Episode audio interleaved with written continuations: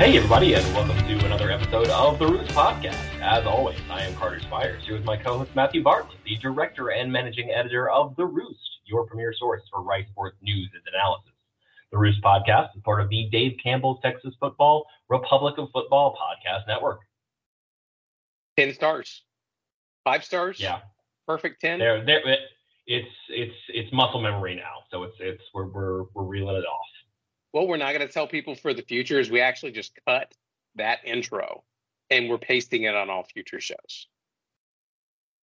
Honestly, that would be smart, and it, would, it would frankly be smart of me to have done like in the what 150, almost 150 episodes of this podcast this is, thus far. This is technically, I believe, 149. Uh, like, yeah, uh, it it is amazing that I have not thought to do that thus far, but um, the originality is is why people keep coming back, Carter. Yeah, I mean, maybe maybe I gotta like go full Spencer Hall with it and like the with the welcomes on the full cast and just you know start putting a little variety on there, like like vary the cadence, uh, you know, stress this syllable or that, just you know. Give we now after 149 episodes, we know who we are. So now you can play with the timing. Exactly. Yeah, we we've reached that point where you're um, I don't know, maybe the listeners are now at that point where they think of us as their friends or or or frenemies or whatever and uh, you know everybody's laughing along while we're we're doing weird things with the intro. I hope so. Otherwise, I have no idea why you're listening to this. That's a, if if that's not the case, don't not abuse you at all. I love it. Well, we will uh, we'll jump in. We have we have a great show. Uh, this is a lot of fun. Sat down with our buddy Mike Craven from Dave Campbell's Texas Football, the sponsors, um, buddies, um, co-friends uh, of this network. Uh, we've had a, a, lot of fun getting to know these guys and working with them, but now we actually have. I guess this is the first time we've had anybody DCTF affiliated on since we officially announced that we were, you know, like doing stuff together in business in cahoots. Cahoots feels like the proper Texas term. Um, if you'll have. So that's a lot of fun. I do want to get one thing first.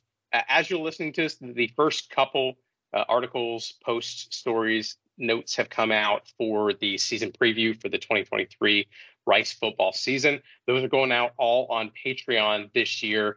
Uh, it had been scattered into a preview digital magazine in years past. It's all on Patreon. Right now, it's all available for our subscribers on our website, approost.com slash preview. Uh, you can do that pretty easy. And first time we've ever done this, we're offering free trials. So go on to Patreon, patreon.com slash at the Roost, you can go sign up and pay zero dollars, and you can see everything that we've published so far for the season preview. You can see, man, everything back we had from spring ball. It's all there. The entire catalog is available for you to peruse and see if you want to stick around for us in the months to come, which I'm hoping that you will. If you're at through 100 episodes, 149 episodes of this podcast, clearly something has resonated, or uh, at least that's our bet. So go do that. Um, pick up some home field. Uh, we are going to talk about a lot of different schools in this uh, episode that we haven't hit on yet. And I was actually just talking with a buddy who went to Baylor. Uh, the Baylor home field collection is fantastic if you just want Bears. So completely random, short of the week plug. Uh, go use the promo code ROOST, R O O S T. Get some home field swag. Go sign up on Patreon get, get everything you need to know about Rice. We have the corners preview, the tight ends preview. Uh, the preview for South Florida is up, and we have another one coming.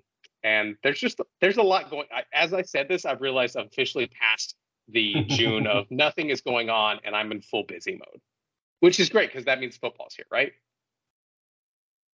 Yeah, and I, I was just looking. I think uh, you know, since we've got Mike here this week, I was checking if home field has every FBS school in Texas. It looks like, and I'm just doing this live, but it looks like they're missing Sam Houston State, but might have everybody else, including some non-FBS. We've got uh, now. Oh, look, they've even updated. Uh, they're ahead of the game. It does not say Houston Baptist on here. It says Houston Christian. So good for them on that. But yeah, as Houston Christian. Oh yeah, man, I mean, I, I bet the apparel best. says Houston Baptist because it's it's you know uh, right. specializing But still, old school stuff. Yeah. Um, but yeah, Grab just about every single school in Texas. Uh, so you know, you know, pick your favorite uh, non-Rice Texas school and uh, go grab some comfy collegiate apparel. we actually this is breaking news. Uh, we had home field apparel packages come in this week. I'm sitting here right now with my, and I've worn it already, but it's currently one million degrees, so not. But uh, the Rice Owl hoodie that uh, is fantastic and it's wonderful. So if you think you're like, man, someone just paid us to hawk their stuff, uh, that's not true. We're currently wearing their stuff and hawking it because it's wonderful. Oh yeah, I had. I'm I'm very excited. I'm getting. Matt's got my uh my. I I, I got the uh the Navy Old English R T-shirt, uh, which was I'm excited for. I but I have long had. I uh, I have the same hoodie. I have the Fight for Rice T-shirt. I have uh, the Yep. Yellow Hammer Rammer Jammer shirt for Alabama that inspired my tattoo. Uh, I I also have uh, an Alabama crewneck sweatshirt and the Hawaii uh, rainbow sweat rainbow hoodie, which all of which I paid for with my own money before this sponsorship. So lest you think we are putting the hard sell on you, uh, this, these are things I have paid for with my own money before this. So Yeah, what I'm hearing you say is everyone that doesn't have some of this is missing out, and that is that's correct. Go get a Houston ex- Christian extraordinarily cozy. T-shirt or or something. Rice, the Rice stuff is you're gonna have the full set soon. So go check it out. It's great. We love them. We love Dave Campbell's. We love. It's been it's a it's been a good run for the Spot, and we ain't done. All right, and we are here now with our pal Mike Craven from uh, Dave Campbell's Texas Football. How's it going, man? Doing pretty good, guys. How are y'all? I'm ready. I just got info on the beginning of camp coming up for Rice, so Ooh. summer's officially over, even though it's Ah, the beginning it's of July. real. And then we got media days and everything else. Have you come up for air yet? We were just talking about No More Magazine, at least for like what three more weeks before you got to get ready for next Christmas. Yeah, you know, uh, for me, June is probably the come up for air month out of out of the calendar year. Uh, before the magazine, you know, May and April were, were obviously slow times for college football writers. Yeah, it's spring practice, but for the most part, it's pretty slow. But with the magazine, that's become you know maybe as busy as, as football seasons for me. So June is about as slow as it gets. Uh, but with the transfer portal and stuff, it, it never really stops. And then Big 12 media days uh, coming up in July 12th, kind of the unofficial start to my calendar, and then just gets gets rolling right again. And I was I was giving you a hard time on Twitter beginning of the week, I guess before Twitter died. If Twitter still exists by the time this podcast comes out, that I needed you to remind me about every six months what conference all of the Texas schools were in because you put Houston in with the Big 12 and I had I knew they weren't in the, in the American yet but I hadn't quite rationalized that they were officially in the Big 12 something about that doesn't feel right Yeah, I'm- starting to put together my schedule for the year. Um, and so just like you, you look at Houston's schedule and it just looks so different than it has over the last, you know, decade plus that I've been in the industry. So it'll be interesting to see what that stadium is and kind of how the, how the state uh, shapes up. Sam Houston joining FBS has been a fun thing. I, I think that's going to be a, a cool deal. It, it added five pages to the magazine uh, because we had to give them kind of the big section instead of the FCS section. Um, and so uh, the state's growing. Dave Campbell's is growing. The Republic of Football Podcast Network's growing. So, you know, everything's moving in the correct direction right now. Yeah, well, you're going to have to fill us in because one of the things that I wanted to talk to you a little bit about, and I've kind of been kind of mulling this, and people have asked me with all of, I think with realignment, a lot of the stuff that we kind of get stuck in is like, man, I, I remember, you know, back when I was growing up as fan, this team used to play that team, and now we don't get to do this anymore, and yada yada.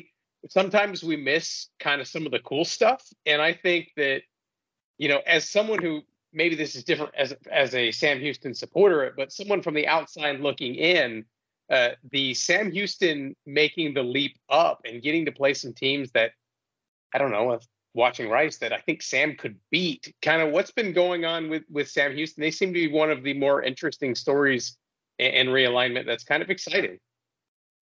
Yeah, I mean, and there's there's been some recent success of FCS teams jumping up. You know, Sam Houston feels positioned to do that. I'd say quarterback is, probably the biggest question mark, but that that's true most places, right? I mean, that's probably the position that's that's harder to find the the lower you move down the rung. Uh, but they, you know, they redshirted about 15 or 16 of what what would have been starters last year to keep one year of eligibility for this, right? So they're going to go after it. You know, they feel like they've gotten some assurances from the NCAA that they'll get in above any five and seven APR teams, and so if not enough teams, you know, reach bowls and Sam Houston happens to be bowl eligible, they wouldn't get in above any six and six teams that qualify, but they would be under that next rung, which you know Rice fans know usually gets filled out, right? And so uh, they feel like they have something to play for this year. It's been kind of a weird, you know, if you think about Sam Houston over the last few years, you know, 2020 in the pandemic, they had to go play in the spring. Uh, and then, you know, 2021, they had to play, you know, right back in the fall. So they played, I think, 23 football games in one calendar year and went 22 and one. And then the next year, they had to deal with the transition up to the FBS. So they weren't eligible to win a conference or play in the playoffs. And so they were kind of in purgatory last year. So it's been kind of a weird, you know, run for Sam Houston for most of the kids on the on the rosters, you know, tenure there. Uh, it'll be be cool to see them play, you know, Air Force and BYU and Houston and a bunch of other teams like that. And I and I know that like moving up is always like the exciting thing, right? I know especially for the Rice fan base, the the potential of going up to the AAC. I don't I don't think I've heard anybody who is upset about that. Part of that is just restoring a bunch of teams that Rice played in Conference USA, you know, 10, 15 years ago. Is there any, you know, reticence from from Sam folks or just you in general about this is a program that was national championship caliber at the FCS level that might now be going to playing for maybe getting to a bowl game every couple years as opposed to that. What, what's the best uh, fan experience here, and, and, are we losing it in some of the realignment possibility? I think it's a great question and one I've kind of philosophized about for for over a year year now that I've been on the job and had to think about this. Is would you rather be a program at the FCS level that's competing for national championships and playing in playoffs, or do you want to team be a team that's you know seven and five, eight and four in good years? Maybe you bump up to nine and three, ten and two, depending on your non-conference schedule. Even though it's going to be really hard for them for years because they got to make some money, right? Like they're they're in the collection business right now at Sam Houston, but it's not all about that. Like, that's not what their decision was. I think if that was the only part of the decision, they probably would have stayed FCS and played for national championships and, and kept kind of being a big fish in a small pond you know but like most schools they're in a they're in a race to get enrollment up. Like they're trying to get to 30,000 students and to do that you need to be an FBS program and that's why a lot of these programs have moved up uh, to the FBS for no other reason but to get enrollment up to get money up to get endowment up you know and, and on and on there. And so it's more about money and so when, when you look at it from a money standpoint it, it's a no-brainer to move the FBS I think if you gave Truth Serum to a lot of the people in that building administration coaches behind the you know they're not ready. Like they they need a bigger stadium. They need a lot more infrastructure. Uh, but it was kind of now or never. You saw the news, you know, last week where they're going to bump up to five million to enter in the FBS. They needed to beat that clock, and they were able to do so. And so it was kind of one of those you need to do it now, or you're going to do it in ten years, or maybe don't do it ever uh, because of enrollment and them joining the Texas state system. Uh, they wanted to to do that, and you know, I think they're going to be successful uh, for for one reason or one reason only, and that's because K.C. Keeler is an excellent football coach. Yeah, that yeah, kind of flew under the radar. Fascinating. It'd be fascinating given the recent history of schools like this, given that there is such a precedent specifically for this, you know, type of football program in like Appalachian State and James Madison that have had great, you know, uh, top level success at, at FCS and come and even and those schools have had done really well in the FBS. So I'm really curious to see if you polled, say, fans, how they feel about the team now versus when they were winning FCS titles, um, I'd be curious to what the breakdown of kind of what the feelings on that are, as opposed to uh, I'm sure the administrators are mostly all, all, in on it, given how the, the change in financials afterwards. But I, I would be very curious what the the temperature of some parts of those fan bases are, given that, like even even in in programs like that having had great success at, at FBS, there's still a lot more. The ceiling is still lower, and there's still a lot more like potential for the downswing. Like look at Georgia Southern, for instance. So I'd be curious how like what the to take sort of a, a comprehensive polling of, of fan bases like that. I would imagine the hardcore football fan of Sam Houston uh, is is on the fence, is torn because they enjoyed you know the national championship runs and the playoffs and winning conference games. But I think it'll get a lot of the alumni that that may be casual fans uh, to the board because they're going to recognize the teams that they're going to be playing because they're going to be on ESPN two or you know in places where you can see the game. You're like you're not you're no longer claiming A and M. Like I went to UTSA, so we kind of went through the same thing, right? Like I was at UTSA uh, before football, and I know Sam Houston had football, but let's just make this an apples to apples conversation.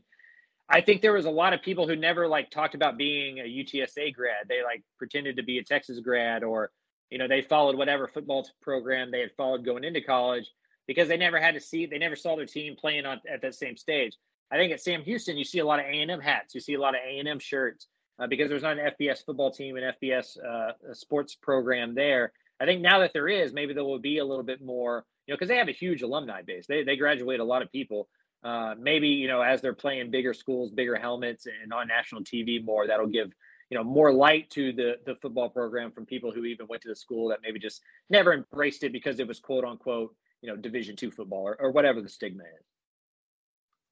So, and not to put words in your mouth, but uh, uh, we got one side of the spectrum here with Sam Houston where it kind of feels like, yeah, there's there's excitement, there's some expectation coming into 2023, but at the end of the day, you know, they're still in the very early onset paycheck phase of let's get this up to stuff. And as far as uh, you know, demands and what this program needs to do right now, I'd probably put them on the lower end of the the totem pole for uh, expectations and, and, pressure rating going into this year. Who would be on the other side if we look at the the Texas team? What team has the most pressure in in 2023? Do you think in the state?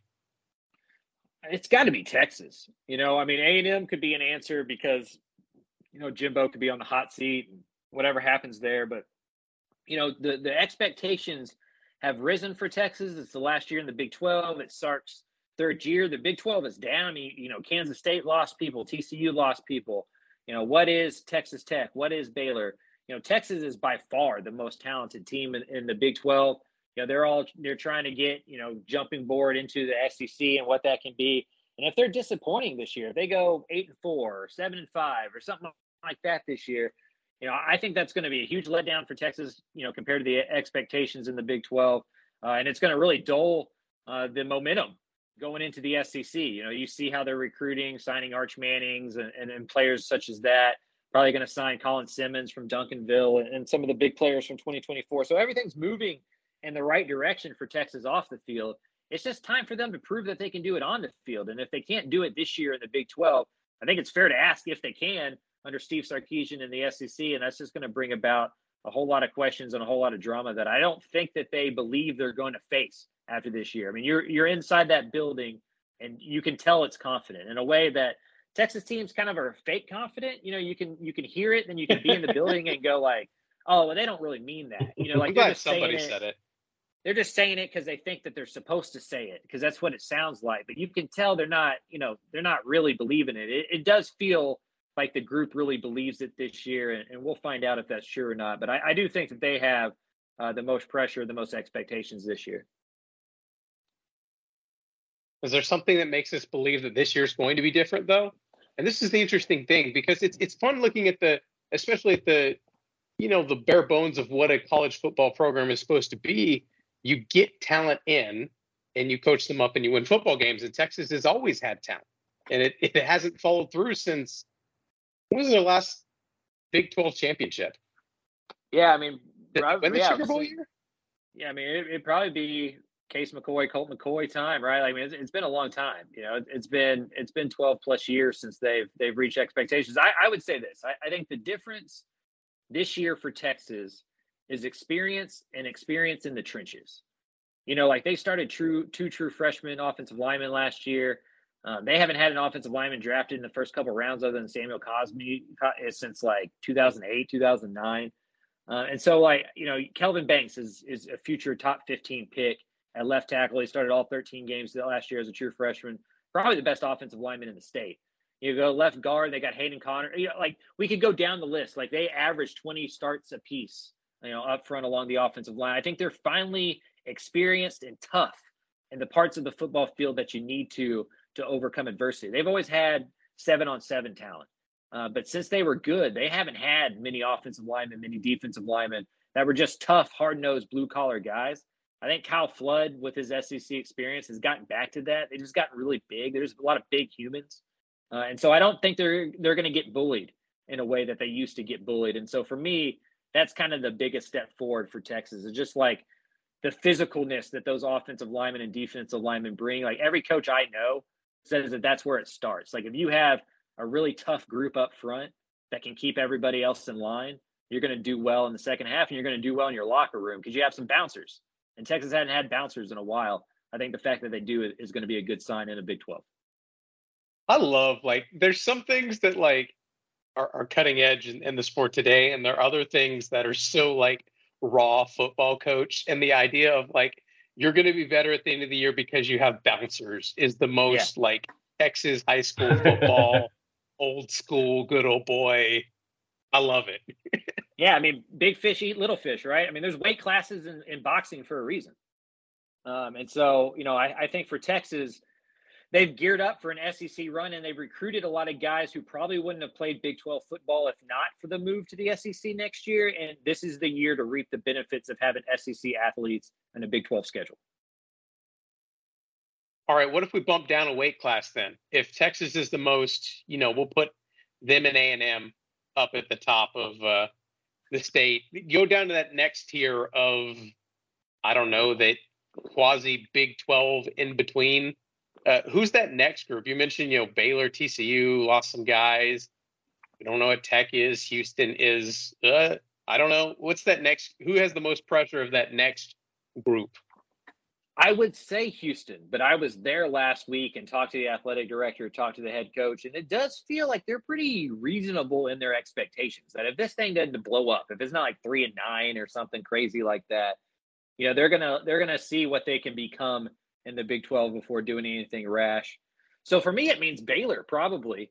You know, I mean, Dave Aranda, which is this is freaking nuts, by the way. Like the fact that we were singing have, his praises. He was the most brilliant man in the sport like two years yeah, ago. Yeah, he's like you know Monk Aranda, right? You know, and so like you can. Crazy college football is. Even in a place like Waco, where it's not. I mean, that's not like we can all be honest, right? It's not like Baylor's like a beacon of football success over a hundred years where they can have these expectations, but college football has grown in a way, and the money is such that you can have the best season in program history. And that's not hyperbole. Like 2021 was the best season in Baylor program history. and going into 2023, we can be like, ah, I don't know, man. If he has a losing season, he may be on the hot seat. Like he may get fired because he's had two out of three have been losing seasons. And so, um, you know, I, I think a lot of people, whether they'd admit it out loud or not, give a lot of credit to 2021 to Matt Rhule and, and the roster that Joey McGuire and Matt Rhule built there in Waco. And so now it's up to Dave Aranda to prove that he can win post those players, post Terrell Bernard, post Jalen Pitre, uh, post Abram Smith. What can he do with his own guys? Last year, he didn't do the portal. He didn't want to be the transfer portal coach. He he he kind of had a little bit of a false sense of loyalty to the guys on, on the roster and wanted to do it organically. And you know they fell flat on their face. They went from 12 wins to six wins. He knows that can't be true for much longer. He won't keep that job. They hit the portal more. Uh, but I, I think if we're just talking P5, I know the least about what Baylor's going to be. I have no idea. I, I can sit here and pretend like I do. I have no idea uh, because I don't even know if anybody in the in the building does. And so know, I think Baylor for me is probably the one that I'm keeping the most eye on, just because I feel like I know the least about that program from a year to year basis because it's gone from two wins to 12 wins back to six wins. Is it which one of those things is it? Is it one of the extremes? Is it in the middle? Like I, I don't know if anybody knows yet maybe year four will tell us more. Interesting that you bring it up because I feel like you go back, I don't even know, maybe 10 years ago, and the kind of marching orders for when you bring in a new coach was like, uh, he gets four, he gets four years. Like if it's really bad after three, you let him go. But he gets four years. That was kind of like the standard. And now I feel like that barometer has tricked down to, I mean, in, especially in the portal era, it's like if you don't have your act together after two, we're going to start looking. Um, are are we kind of getting to like I feel you said that I'm like, man, Dave Aranda needs that 10 year contract. Like I'm pretty sure I watched him at LSU. Like I'm pretty sure he's a good football coach. Like just give him some time to figure it out. Like, are we are we gonna bounce back in that direction of guys get a little bit more time, or are we just gonna keep buzz sawing closer to like you better with the portal, get your stuff together in year one and let's go? I honestly think it's going to be less. Like with the portal, it's it's going to speed up that clock, and with the money, it's going to speed up that clock, and with the expanded playoff, it's going to speed. It's become a vibes industry, right? Like the athletic directors, the donors, the fan base. It's like a billion like, how dollar do we, vibes how industry. Do we, how do we? That's what rich people like. This is a toy for them. It's like Twitter with Elon Musk, right? Like it's it's just a toy. Like it's not like we think of it as like the biggest thing in the world, and it's got all this money, and how could you throw it away? But for them, this is their plaything. Like they have businesses, like they have other ways that they've made all of this money. This is their extracurricular. This is their hobby. This is their game of golf or whatever the equivalent is uh, for them. And so I, I think it's going to be sped up because the opportunities are more and more to get into the big limelight. Like Rice is going to see a team from the AAC get into the playoff in a year or two and be like, man, that could be us. And you're going to speed up that gas pedal, right? I mean, I think it's just normal.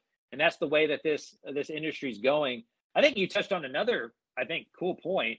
And that's Dave Aranda is a great football coach. But the longer I'm in this thing, the more I realize that that's not really a, a big part of being a head coach. Like the X's and O's and understanding how to be a coordinator or even a position coach or a play caller is completely different than needing to be a manager of what is now a Fortune 500 company everywhere with with NIL and the portal and the alumni and media and the board of regent and all the things that a head coach has to do. It's so much more than just being a, a you know a, a, really good ball coach. And I think that's the thing we have to figure out with Aranda is how how is he at running a program? Can it be sustainable? And we don't know that yet. I, I think there's a reason that Jeff Traylor steps into being a head coach in college and knocks it out of the park. There's a reason Joey McGuire steps in and knocks it out of the park. Lance Leipold, Chris Klieman, like it doesn't matter where you were a head coach. I don't think it just matters if if you have the skill set to become a head coach. I think we're learning more and more that those skill sets skill sets translate from Division two to high school to FCS to FBS or wherever. But it doesn't it doesn't always translate between really genius offensive coordinator and head coach or really genius defense coordinator and head coach. Like I, I think that's another uh, fun part about college football as well.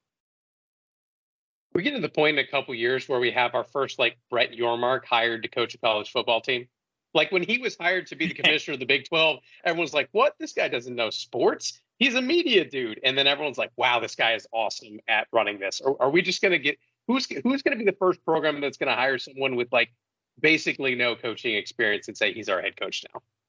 Yeah, I mean, uh, you know, I think did that, did that already happen with Trent Dilfer? Yeah, I mean, yeah. Well, hell, I mean, like think of Mike Leach's trajectory as a coach. Yeah, you know, he's like a lawyer at Pepperdine. You know, he never played football before. He he brought in an outside perspective.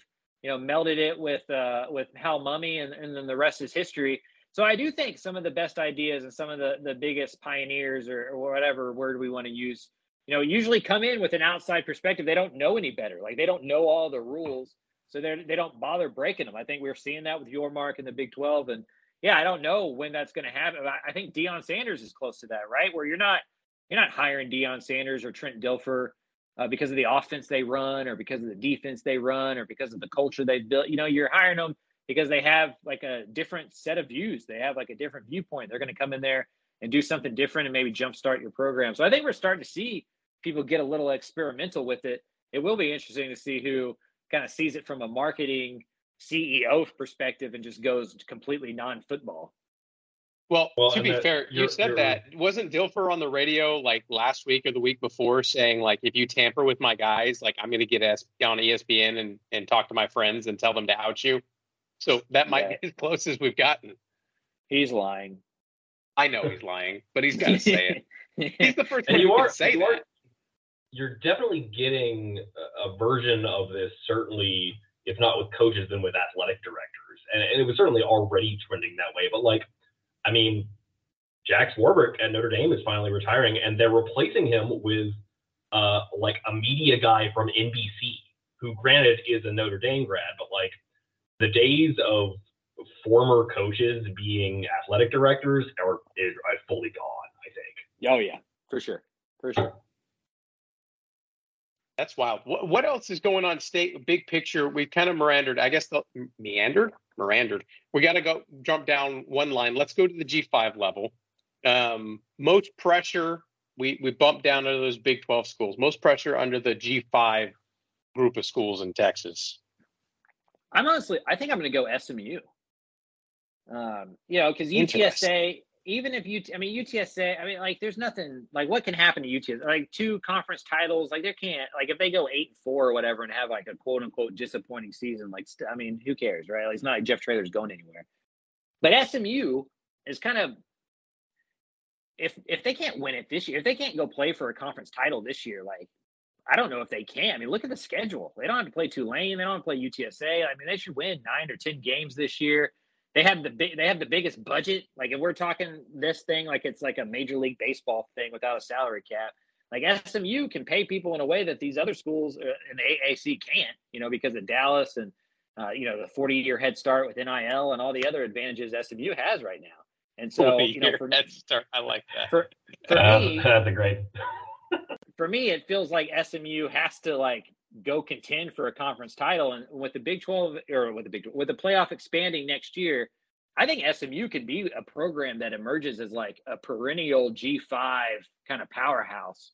Uh, with the transfer portal bringing guys back to Dallas, you know, like I mentioned with NIL, I mean they have a lot of money. Everybody on that roster makes at least thirty seven five, right? Like they they're paying people, and so you know they should be good. They should be talented, and they should go play for a conference title, it, it, feels like they have the highest expectations. And to me, that's how I always think of that question is like, who has the highest expectations and who cannot reach those expectations? And, and SMU feels like a team where our expectations are higher than their production has been in the past. So they're going to have to do something they haven't done, you know, in my lifetime. And so, you know, we'll see if they're able to pull it off. But you just, I go to every single one of these teams' practices, at least one during spring. And SMU looks closer to a Power Five team than a G5 team. And so for me, just talent alone, you know, SMU can't underachieve. Then where's Rhett, Rhett Lashlee fit into that mix then? Because I, I yeah. feel like he's he's he's one of those guys that was renowned for like, man, this guy knows ball, but now he's a head football coach. That might not be the same thing. Yeah, I mean, I think he's he's he's in a you know wait and see period. Like he hadn't done anything anywhere to like you know be vouched for. Like he he's definitely in a trial period as a head coach, you know, where we're wondering kind of that same thing. Is he an offensive coordinator? Is he a play caller or is he a program builder? Uh, the way he's molded that roster and what they're doing behind the scenes with their de- scouting department and uh, you know they've they've added 65 plus new players in the in the last year and a half through the through the portal or recruiting. So he's he's turned over that roster. Uh, they're going to score a lot of points, uh, but his his his job at SMU uh, to get the defense fixed and to go win football games. And Dallas, like that program's one that's not going to be patient either. You know, they're seeing what Sonny Dykes is doing at TCU, and he used to be at SMU, and you know they're wanting to join a Power Five program and, and all that noise. And so, you know, I think Rhett Lashlee obviously gets this year. If they go six and six, I don't think he gets fired, uh, but I think he he's definitely on the watch seat going into 2024 if they don't do really well this year. Just because I, I think they should. I mean, on paper, you know, they should be nine and three, 10 and two. Okay, I want to talk about on paper and I want to talk about Rice because mm-hmm. this is a Rice podcast. Uh, you got an outside perspective. I'm looking at the paper like this, right? Okay, Rice has now signed the highest rated recruiting class in program history three times in the last four years under Mike Bloomgren. So they're recruiting at a level higher than they've ever recruited before. The staff that they've hired, the names that they've hired, the dollar amount of investment in the past two or three years compared to honestly the last 15 they're checking off a lot of the right things. So what what is rice missing from making that jump and, and making that to you know whatever level that that is that they want to be at? Um on, on the, what's the gap do you think? And then and what's something that you think like man this is the reason that rice fans really should have hope because it could work because of x Yeah, I think the reason that it could work because of X is because JT Daniels is there and he has an incredible amount of skill set players to, to choose from. I mean, Bradley Rozner, Cedric Patterson, uh, Luke McCaffrey, like all those guys are, are, really good wide receivers, like all conference ability type wide receivers. Patterson can stay healthy. Like the, the staff is super uh, excited about adding his dimension and just him with those two guys and what he can provide. Uh, and then there's you know there's other guys on the roster too, running back and, and out wide in the depth. So they they should be able to score points. Like they, I think the the offense early on in the Bloomgren area era kind of felt like old school Stanford, where they were trying to just like blunt force trauma people to death. And it's hard to do that at Rice because it's hard to recruit the type of offensive lineman you need to run that type of offense. It fills with with Tui in there. They've kind of changed it up a little bit, gotten more modern, done some more stuff to kind of help out their offensive linemen and not make them just like go head on into the charge you know, like old school 1950s football or something like that. I think that's really helped the offense. So for me, it's just can the defense get average? You know, can the quarterback stay healthy? Can can there be some consistency at that position? Can there be consist- consistency at the defensive unit? Like if JT Daniels is everything that Bloomgren thinks he is, and that he's recruited him for like a decade now, like if he can come in, because you know we've had this conversation. Like Rice has had more starting quarterbacks than any other team in the FBS. Like the numbers are insane. Like they've had no consistency there, and it's hard to win football games when you don't know who your quarterback is on a week to week out basis.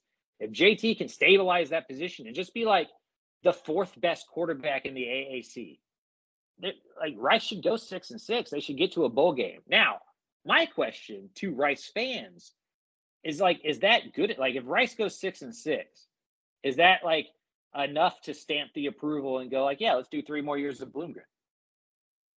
I think what's interesting is the AAC move. I think complicates the equation because yeah. I think if if Rice was still in Conference USA, that wouldn't be good enough.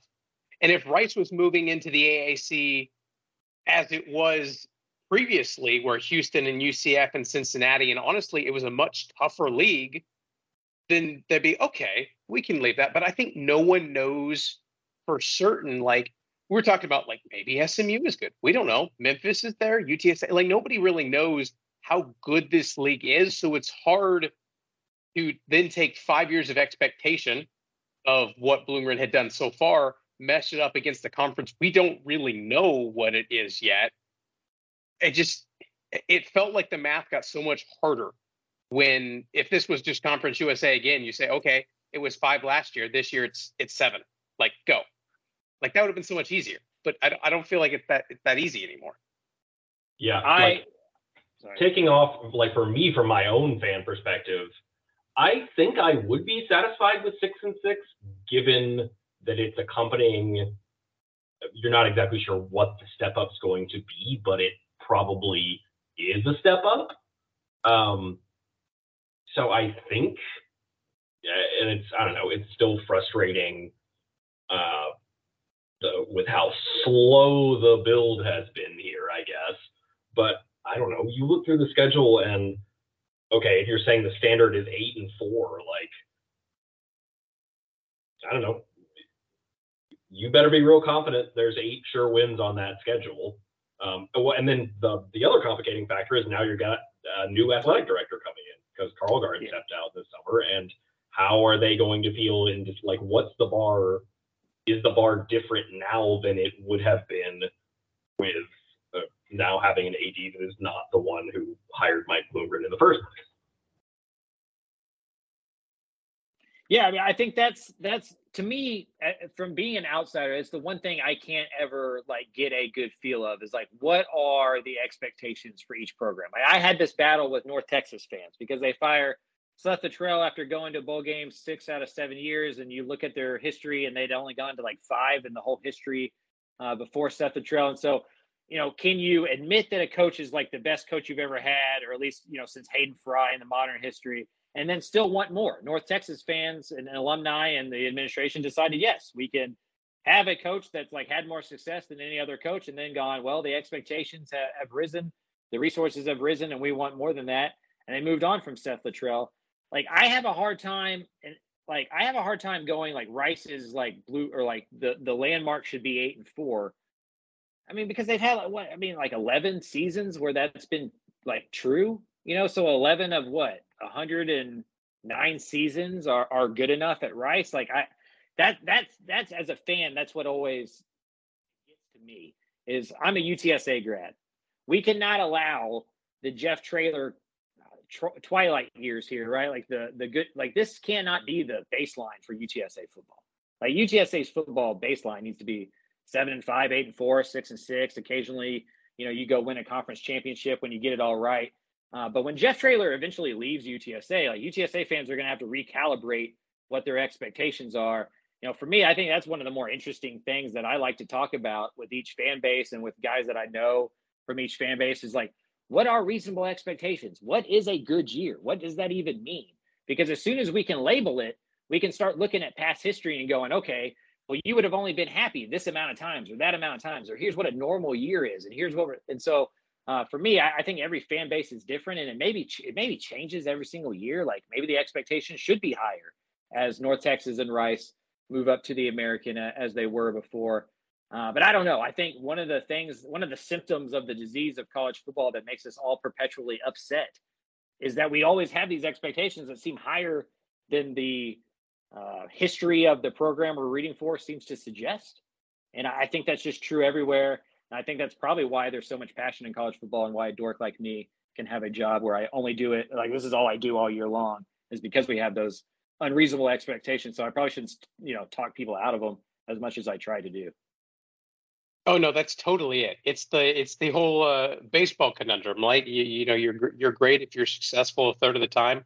Like every college football fan in their heart knows that they're going to be happy with the outcome of like what twenty percent of the seasons, but the anger is yeah. what keeps them going and yelling on the internet, and that's what makes it fun. it's like golf. Yeah. Do either of y'all play golf? Uh, not well. well, well, the better the better you get at it, the worse you think you are because the goalposts always move.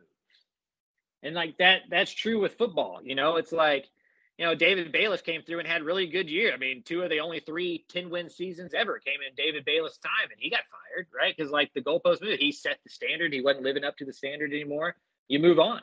Uh, but I think Rice has figured out that it's not it's not that easy, right? Like the next guy doesn't necessarily mean that you're just going to jump back up to winning eight, nine, ten games and competing for conference titles. Like this sport is ran by the head coaches and there's not very many good ones. And so you just have to get lucky and find the right guy and ride that horse as far as you can until a, a, bigger program comes and scoops them up, and then you hope you get lucky again. Like that's just life at the G5 level in college football. Yeah, yeah. And, it, it, and if there's ever a case study in in the ability of fans to have unreasonable expectations beyond what you would think, uh, Rice is a great example because it's not a fan base that a lot of people are familiar with because small one and because it's not a prominent program generally, but like in my experience, the people with the most unreasonable expectations for Rice football are not like like I was a student at Rice from 2009 to 2013. So I saw like uh, my last my senior year was the first year they made a bowl. Well, I, I, missed the 2008 season and then they made a bowl my senior year, and then that's when the the you know they win the conference title the next year in my experience, the people with the most unreasonable expectations for Rice football are the people who went to Rice when it was in the Southwest Conference. And go back and look at Rice's records between the JFK go to the moon speech and when they shared the conference title at five and six in 1994, which is the last time they beat Texas. Uh, it's pretty, it's pretty desolate. It's not good. Like there, I've I have seen fans who were or, or you know alums, former members of the team who were like, uh, this blah blah blah is unacceptable, unacceptable. And you go back and you look, well, oh, okay, well you were on the team in 1958, and uh, your four seasons they won like eight games total. Right. So what what where does this expectation come from? And yet it's still there. I think it's snobbery over who Rice is playing now compared to then. I, I think right. that's a big part of it. Yeah. They look at the schedule now and they're like, wow, we we would have beat USF and UConn and Tulane and SMU. Like we were playing against TCU and Texas. Uh, you know what I mean? Like I think I think some of it is that, and it's just not an understanding of where college football has moved and how different the landscape is now compared to I mean, even the '90s, you know, much less the the '80s, Yeah. '70s, '60s. which feels like a hundred years in in this sport, Oh my gosh, it ages you quick. right? Okay, we we could probably keep you here for hours, but we won't. I want to run you through our lightning round real quick. We've we've texified it for you, and then I want to get to uh, our main event, our uh, draft coming up. So first things first, put you through quick on your feet. Uh, a couple questions. So uh, let's see what you got in the state of Texas. Best offensive player this season. Oh, I guess I'll go. I mean, give me the easy one. I'll go Frank Harris at UTSA. I mean, uh, a tons of weapons. UTSA quarterback. That that's I'm still you're I don't you might not be wrong, but that's wild, man. Yeah, yeah. I mean, you know, I think if we just go raw numbers and success, Frank Harris is the best quarterback in the state. You know, he may not be the the highest drafted or whatever, but um, 23 and three, I think, over the last two years. You know, led so many comebacks, um, led the nation or led the state in, in passing and stuff. Uh, just uh, he's got a good running back. He's got a good tight end. He's got multiple good wide receivers. The offensive line is as good as it's been since Jeff Traylor's there. Like the offense is going to be good at UTSA. So I, I unless he gets hurt, give me Frank Harris at UTSA. Okay, other side of the ball. Best defensive player in the state. I think it's Jaylan Ford at Texas, the linebacker. I mean, he led Texas in almost every defensive category last year. And as I was going together to put the magazine, he led the state in multiple defensive categories last year at linebacker. DeMarvion Overshown's gone next to him, so he's going to have to step up and be even more productive. Uh, give me him. A, a close second would be Jaylon Hutchings, the defensive tackle at Texas Tech. He's he's supremely underrated. Uh, Tech's defense is a lot better than we think a Tech, Tech defense is because we just think of it as a Tech defense. Uh, but it, it's getting better and better under McGuire. Okay, then I want you to li- dig a little bit deeper. This is our honorable mention category. Who's somebody that's not going to be on any of your preseason all conference teams? I'm, I don't care if that's Dave Campbell's or Big 12 Media, AAC Media, CUSA, what, what have you. Who's not going to be on any of those lists? But you're going to bet your house that at the end of the season, he's going to be on one of those lists. I think I tipped my hand earlier. I believe SMU is poised for a huge season. And with Rhett Lashlee, one thing you know for sure is there's going to be a wide receiver with like ungodly numbers. And I think for me this year, that's going to be Jordan Kerley. I think Jordan Kerley is going to replace a lot of that Rashee Rice uh, production on the outside. He's going to catch 70, 80, 90 balls and be, you know, all AAC and, you know, all American wide receiver guy. I think Jordan Kerley is going to have a huge, huge year for SMU. Okay. And then throw the stats out. One player that you just have the most fun watching in the state. Oh man, that's an excellent question. Um, well, I'm a, I'm a I'm a defensive guy. Like safety is my favorite position of all time. Steve Atwater was my first favorite football right. player. Um, and so like Covering the state of comes to- Texas and a safety guy. I love this. Yeah, yeah, yeah, yeah. Uh, you know, run run the shoot. You know, just just completely destroy slot receivers. Like I'm I'm here for the snot bubbles across the middle. Um, and so like I'm really Can you get that on a T-shirt? Actually, I- pause that. well, I'm here for the snot. I want here- that. That's a good idea. That's a good idea. We need to market that. I need some extra money. Um, I think the guy I'm the guy I'm most excited to watch this year is Jalen Catalon, the transfer safety to Texas. He's from the DFW area. I covered him when I was on the recruiting beat up in Mansfield. He went to Arkansas. He had an excellent first couple years and has really dealt with some injuries over the last couple years. Uh, but he could be excellent in Texas secondary if he can stay healthy. He's had some shoulder issues. Uh, but I'm super excited uh, to see him play and see what he can do in that Texas secondary. I did not realize he was at Texas now. Yeah, he's good.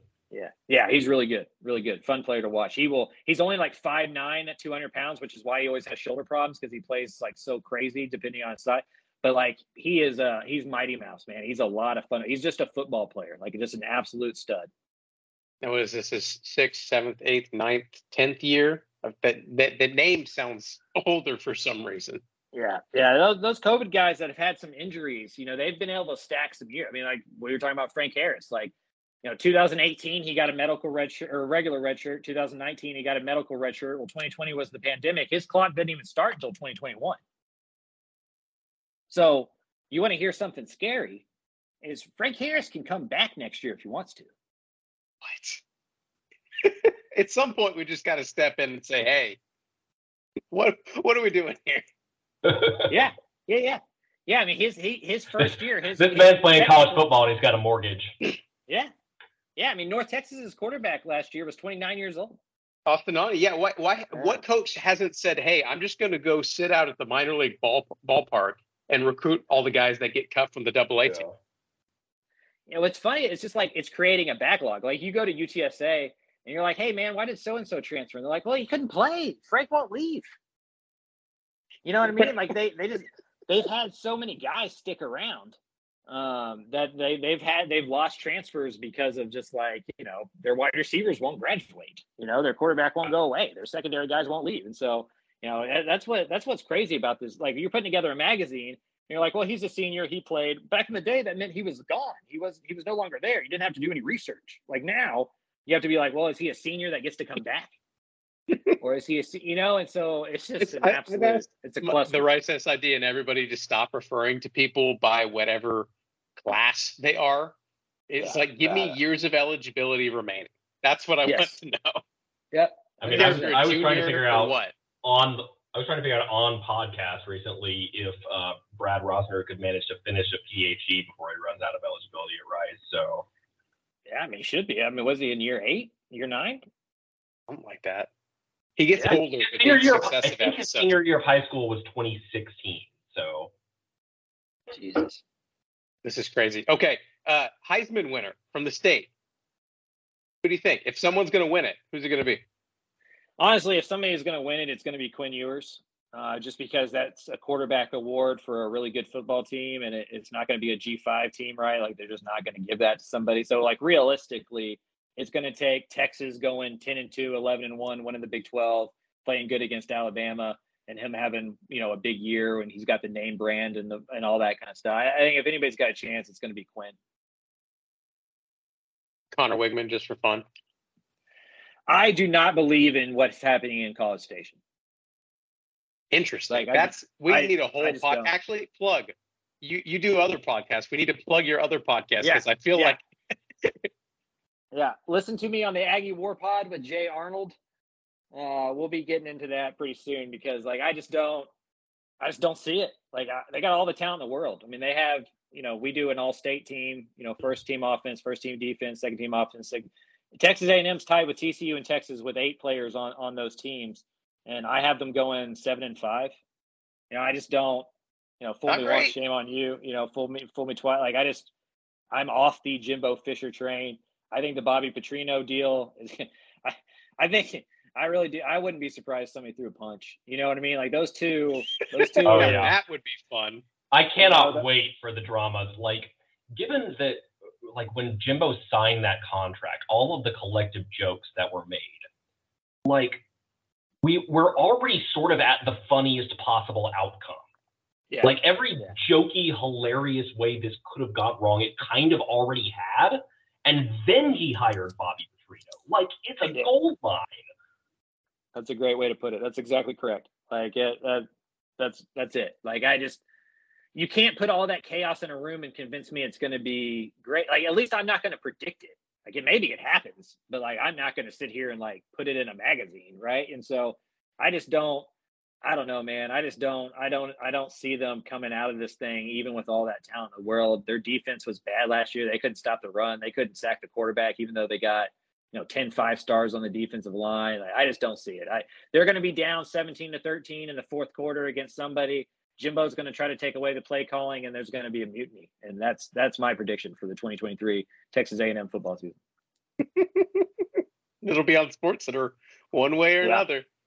Exactly. I love it. Well, College Station, Texas is not in our draft, but we're going to segue here because we, Carter, was it, was it like three or four weeks ago? We came up this, I think, live on one of our podcasts. We decided that in lieu of Rice trading out trips to Ruston to New Orleans for New Orleans, we needed to do a draft of the AAC schools and their cities to do our well i called it our dream aac road trip so that typifies you know you get to go to the city you get to go see a football game maybe eat some good food maybe see some sights And it worked out because there are 15 AAC teams, not 14, that we could each draft five. And uh, who knows? Maybe if Twitter still exists, we'll throw them up on Twitter and see who has the best collection um, just for grins. That Love sound it. like a fun time to close things out? Let's do it. I didn't uh, fairly adjudicate who gets the first pick, but we'll give it to you because we're generous and hospitable guests. And uh, I'll bring up the rear and we can snake it. That was decided on the fly. So I get the first pick. You get the first pick, so no pressure. We have 15 AAC schools. And for the record, SMU is in University Park, according to Wikipedia. that's the uh, that's the rich part of Dallas that didn't want to pay taxes to the rest of the Dallas Independent School District, so they got. I didn't know that city enclave. existed, but Yeah, it. University Park. It's a tax haven. That's all it is. Um, so And uh, here, here's fir- where I'll point out that Rice is technically in Houston and not in West University Place, which is basically the same thing for the Rice area. But Rice itself is technically Houston. Yep, that's a, that's 100 percent correct. Uh, with the first pick, I am going with uh, a road trip to Navy. Uh, I, I I think going to Annapolis, seeing a game in that stadium right on the water in Maryland would be tremendous. Obviously, the armed services and, and what they do for our country. That road trip from Austin is excellent because you go through Tennessee and then up through Virginia. I know it doesn't sound pretty on paper, but if you've never been there, you go through the Blue Ridge Mountains. It's, it's unbelievably pretty in southern Virginia. Uh, you go through a lot of Civil War battlefields. Just a great road trip that I've taken up, you know, all the way through Maine. Um, and so that's the one I would go with. Number one, a great road trip, a great destination, and you get to see a team in a really cool stadium. I don't. I didn't. I did no homework before this. I'm going to be honest, but I don't know if I was going to put Annapolis up that high. I mean, you like blue crab? Blue crab? Yeah, I mean, I it's good. It's good. It's really for the road trip. Like I think it's a very pretty drive, one of the prettier drives in, in the country, one of the more underrated drives, and uh, I think that stadium is really cool. Like every picture I've seen from that stadium is really awesome. I would love to go see an Army Navy game one day in Navy. All right, it's on my bucket list. All right, Carter, pick two. Uh, all right. Well, that's excellent because I get to take the number one city on. I did, in fact, make a draft board for this. So I Oh, get to this is take my number one- my number one overall prospect, which is obviously New Orleans. Um, the, the cool thing about New Orleans is that you just, no matter what you are looking for in in a sort of tourist city experience, like it is there. Like there are sites and historic things to see. There's the food, obviously. Like no matter what level you're looking for, um, if you are the type of person who would enjoy going out on Bourbon Street, there's Bourbon Street, but there's also tons of stuff even just in the French Quarter outside of that.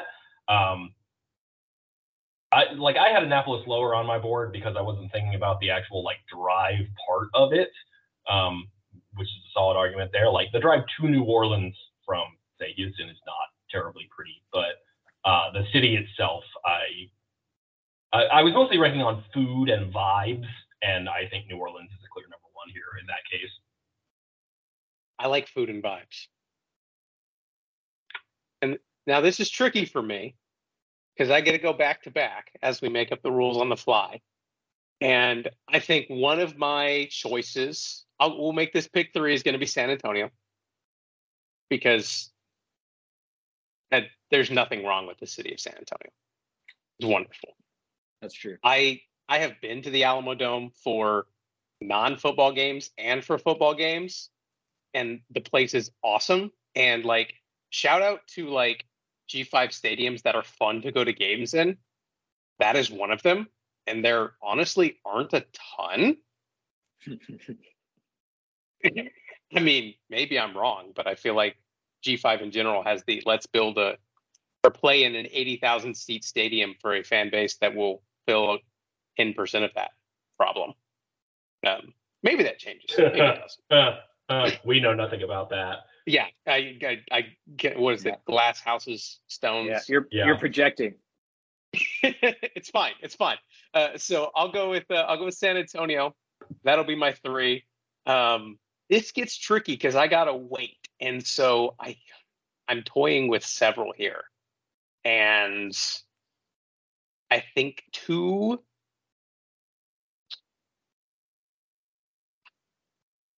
Just so I get a good place out of state, we are going to go with Charlotte. East Coast, wonderful. Many great things about Charlotte. You can do so many things in Charlotte. Maybe the Charlotte football team will be good. I don't know. But the city and everything around it, I'm in, man. Biff Poggi, I, I'm I'm kind of out.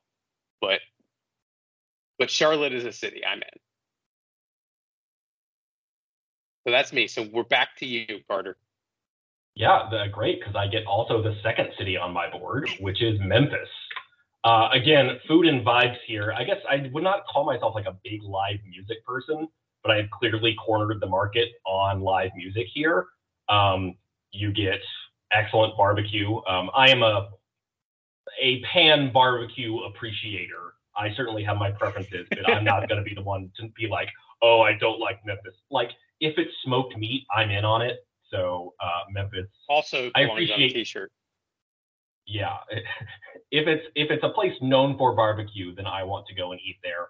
Um, also, in this, I am um, getting the most sort of arcane power here by uh, drafting the the Bass Pro Shops pyramid into my set of cities. So I'm pretty happy with that. if it were Nashville, I would have been in. But I, I, I mean, I mean, Memphis is fine. But I don't know. Maybe I'm. Yeah, no, I appreciate that comment about like any smoked meat. I think we get into this argument of like it's either our favorite or it sucks. You know, where it's like, man, it's good. Memphis barbecue's good. You know, like it's not bad at all. Uh, give me Texas brisket, but I'll eat Memphis barbecue all day long. I, Kansas City's where I draw the line on beef. Like I don't know if y'all ever had Kansas City barbecue, but the pork is really good. The beef, not so much. I think for my second pick, I'm going with Temple, Philadelphia. Give me Philadelphia. All right. Uh, you are really making cool. the trek up east. I love this. Yeah, I'm a road trip guy. Like I enjoy driving. It's one of my favorite parts of this job is kind of getting to go around, seeing different stuff. That's a, that's a good drive. And if you don't want to drive, it's an easy flight uh, to Philadelphia. Tons of history. Uh, kind of the you know birth birthplace of America in a lot of ways. Very pretty city. Temple University is a very pretty campus. You can also go see Villanova and different campuses around uh, that area. So uh, yeah, give me uh, give me Philadelphia. I can go to New Orleans anytime. I'm gonna go. I'm gonna go to Philadelphia. And the next one, see, I think y'all took my. I was going to go Memphis as well. There, Memphis was a good pick. I guess I'll go FAU. Uh, there's a beach, right? I think I drive through New Orleans I've, on the I've way heard there, them I'd say imagine. something about being close to a beach. I think. Yeah. Is that Yeah. marketing? So you know, Boca Raton. I'm sure there's uh, sure there's a there's solid things to look at. I'm sure the uh the scenery is great. If you know what I mean. I'm sure it's a fun place to be. Um, and so yeah, I'll go. Uh, I'll go Boca Raton as my third as my my third pick. All right, Carter. Yeah. Um, I- I'm feeling like I should diversify here. Like the, you know, I, I I've really just been drafting cities, and you know, considering the the road aspect and the travel of it is is is tempting me. But I think I just I think I just got to stick to the board here and go, uh, you know, go with the personal bias. I'm going to pick Houston. Uh, I'm just cornering the market on the greatest food cities here. Um, Houston, I will I will go to my grave saying is both maybe the single best and also probably the most underrated food city in the country because most people outside the state don't realize how huge it is and how diverse it is. And uh, yeah, the food here is absolutely incredible. And mm, you know the weather is miserably hot, but so is it in most places in this conference. So uh, yeah, I'm sticking with the, with not the hometown, well, the the place where I live, and taking Houston off the board. See, I considered going San Antonio, Houston up at the top, but didn't want to pigeonhole myself with two two Texas at the at the beginning. But uh, now I regret that as I stare down two Dallas places. I'm not. You know what? It, because the way this works, I'm gonna get stuck with a Dallas that neither of y'all want, and I'm just realizing that, and that makes me sad. We need to redo this. Um, my uh, my next pick, I I put little like, hash marks by like oh, I guess I could do this, and I don't want that. So one of my I guess I could do this that I would like is I'm gonna go Birmingham. Um, excellent, excellent choice. maybe for the barbecue. You know, hashtag smoked meats, but also, I haven't been to. Is it Protective? Is that the name of the new stadium yet? yes.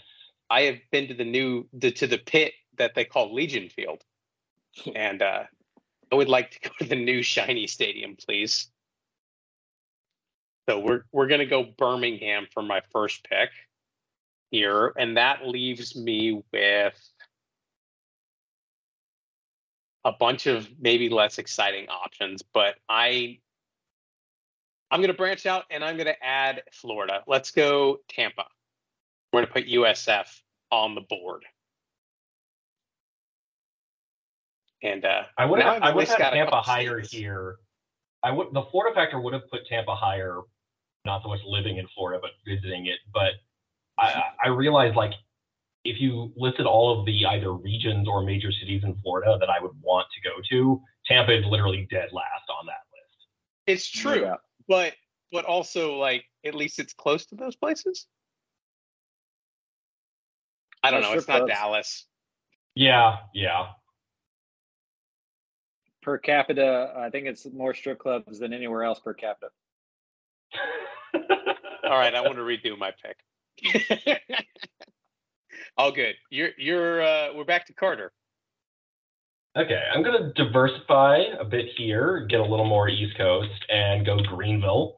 Um, not like the top on my, you know, if I'm if I'm drafting North Carolina cities, it's Asheville with a bullet, and then uh, everybody else way down from there. But uh, Greenville, you're a little closer to the beach, uh, which you know Atlantic beaches aren't Gulf Coast beaches, but uh, you know if that's something going for it. You're uh, still getting kind of that like you're you're out of the mountains, but you're you're close enough. Uh, so you're getting a little bit of a you know a prettier environment around the city than we're used to in in Texas, certainly in Southeast Texas. So uh, yeah, and you're getting I'm adding a little you know I'm I'm really rounding out my barbecue portfolio here with the sort of coastal North Carolina.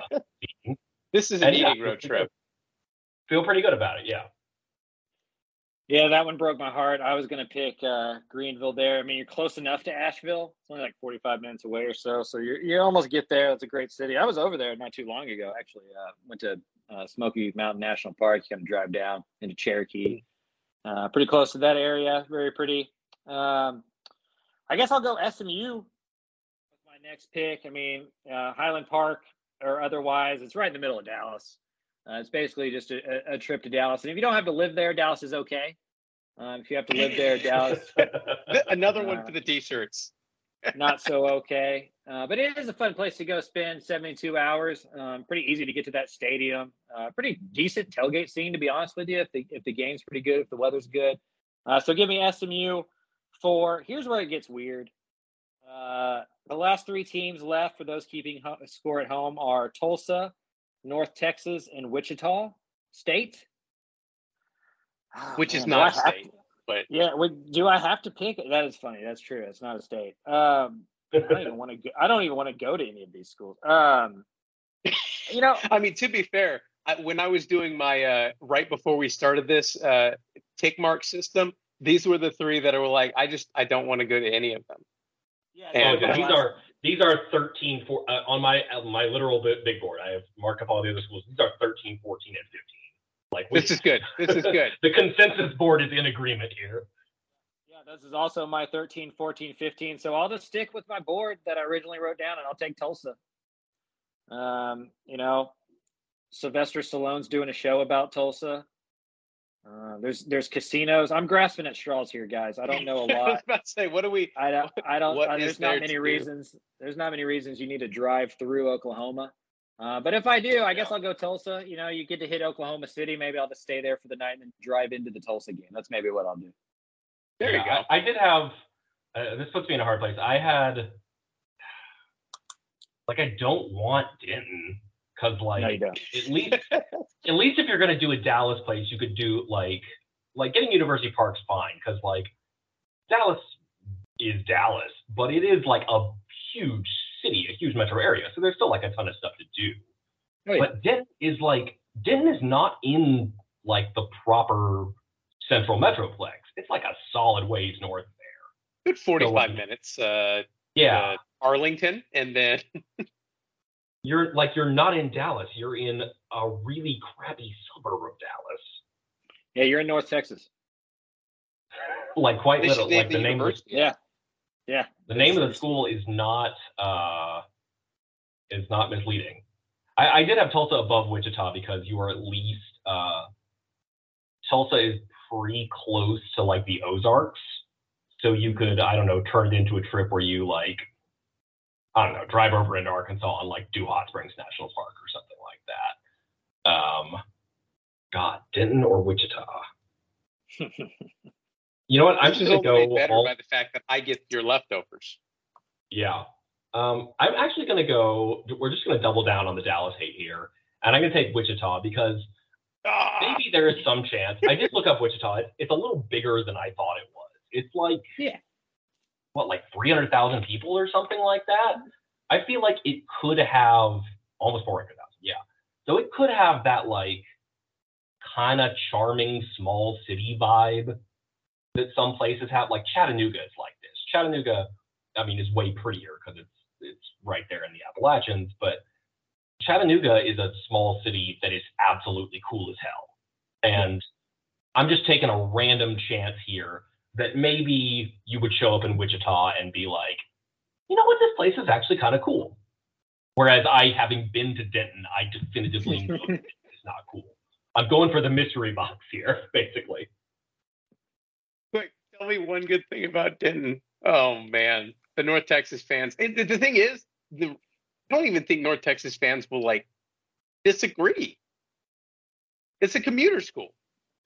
Yeah, I mean, if you're going to North Texas, Denton is a fine city. Uh, but I'm I'm inching closer to 40, and I don't have any use for just like random college bars anymore. Um, and Yeah. so like yeah, Denton. I mean, there's like a Rudy's barbecue. Like I mean, I don't know. There's just not much for me. There's a Rudy's. Man, Oh. that's bleak. Yeah, yeah, it's bleak. That's, It's that's bleak.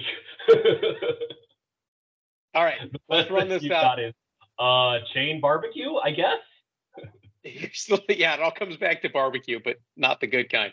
All right, so here's the uh, the final draft board that we got, and uh, please, if you love this exercise, uh, please, you know, go at the roost on all our social medias and tell us how wonderful it was. If you didn't like it, uh, it was Mike Craven's idea, and uh, if you're just interested and you want us to take these road road trips, go send us uh, go send us cash donations, and we'll take pictures of barbecue and send it to you. Um, so Craven, he has these five cities: Annapolis, Philadelphia, Boca Raton, University Park, Dallas (parentheses) and Tulsa.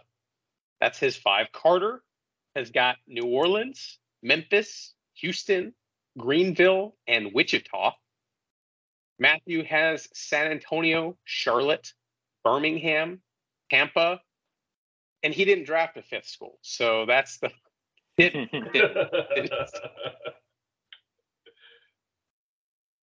this was fun. Hey, I think if I- nothing I else, think Carter I realize wins. we don't have to go to Ruston, and I like that. I think I vote for Carter. Um, uh, Houston, Houston, Memphis, and, and uh, New Orleans were the top three cities on my board, so I feel pretty good about how I came out. I uh, I'm too literal of a person, and so when I read the original idea, I was thinking just the road trip part, not necessarily the city. But I think your cities are are, are the best cities for sure. Yeah, I somehow I mean, you know, ended up with just like fractions of the deep south and Mhm, Mexican mhm. food, which you, Yeah. is not bad. But yeah, you got the uh, like the Mid South Airlines. Uh, Southwest can get you to all of my cities, probably cheap. Yeah, You don't even need to get I in the car. it. Two free bags There you go. Not a sponsor, but you know, could be though. could be. We're open to it. Southwest, give us a call. Take us on this Yeah. road trip. Yeah, you can sponsor the whole network. I love it. Um, this is good. What else is going on at Dave Campbell's now that we're in July? Uh, Rice is a, the, you're the first guest with Rice as an official AAC member. So congratulations. What what else is going on now that you have to relearn all of the conferences and who is playing where? Uh, well, luckily, you know, the nice thing about doing the magazine is all my prep work is mostly done. You know, I think a lot of people in my position use these months to kind of get reacquainted with with the programs. I've kind of already done that. So, you know, on the site, we'll just start kind of trickling out magazine content behind the paywall. Um, just trying to get that. The all state teams will come out on Wednesday, and then we'll start putting out individual team sections. And then, as we mentioned kind of early in next week starts media days, Big 12 media days on the 12th and 13th. And then there's Texas uh, Coaching School, which this year is in Houston. Um, and then, uh, you know, AAC Media Days and, and, Conference USA Media Days back to back in Arlington. I think the 23rd, 24th, or 24th, 25th, something like that. So, yeah, July is, is mostly media days, interviews, talking to people, all that kind of stuff. And then, you know, August kind of rubber meets road, and then we're off and running. I love it, man. This is always always a blast to do. Um, if nothing else, to hang out. I, I think we enjoy chatting with each other nonetheless, and uh, maybe talk, you know, a little bit of football and uh, a little bit of nonsense. But yeah, uh, you don't need a, a plug, but I'll plug these guys over at Dave Campbell's are fantastic. We are super pumped. We can now. Carter has got the intro to the Dave Campbell's Republic of Texas. Wait, Republic of Football podcast network. He can say it. He mm-hmm. says it. He does it better than I am. But uh, we're glad to be aboard, and we'd love to have you, man. We will do this again, and uh, who knows what else we got in store for this? As always, an interesting football season, if nothing else. No doubt, no doubt. I appreciate you having me on. Anytime y'all need anything, let me know. Thanks, uh, thanks for being on board. Um, and you know, just for everybody to know, like, uh, I think we're going to get all 13 by the start of, of football season. This Ooh. network it continues to grow. We should have, you know, an individual podcast specific for each FBS uh, team in the state. And at Dave Campbell's, you know, we try to cover everybody the same. You know, like 2A is the same as 6A at, at the high school level, and we're trying to do kind of the same uh, same concept at the college level. So uh, excited that uh, y'all are doing this, and uh, always enjoy y'all's work. You're just doing our homework for us. Now I don't have to look up who's covering X, Y, Z. I can just go go pull up our Slack channel and be like, oh, here we go. Craven's got us covered. Trying to get us Done. all connected. I, I I just didn't want to fight with everybody. You know what I mean? Like when you're in this industry, uh, it's hard to get. I don't want to get too media talk here, but like uh, I think in, in, media these days, like it's become more of a competition than just like news sharing and stuff. And so you know, I think we lost a lot, like SB Nation and stuff. I think it has taken a hit over years and stuff as like big big corporations get involved in it. So what I think is cool about this network is it's not just podcasts, but it's a lot of content, a lot of websites, and we can kind of you know, you share everybody's stuff and kind of make it more of a, you know, you know, in Texas we try to do everything really big, right? And so this kind of seemed like a perfect uh, Texas Dave Campbell's idea. So I'm glad it's come to fruition. I love it. All right. Well, thanks to y'all for listening. Thanks uh, to Mike for hopping on with us. This was fun. Uh, we'll uh, keep marching on towards the start of camp and eventually the season. So stick with us and uh, Rice fight. This show was edited and produced by Carter Spires. It features music from Joseph McDade.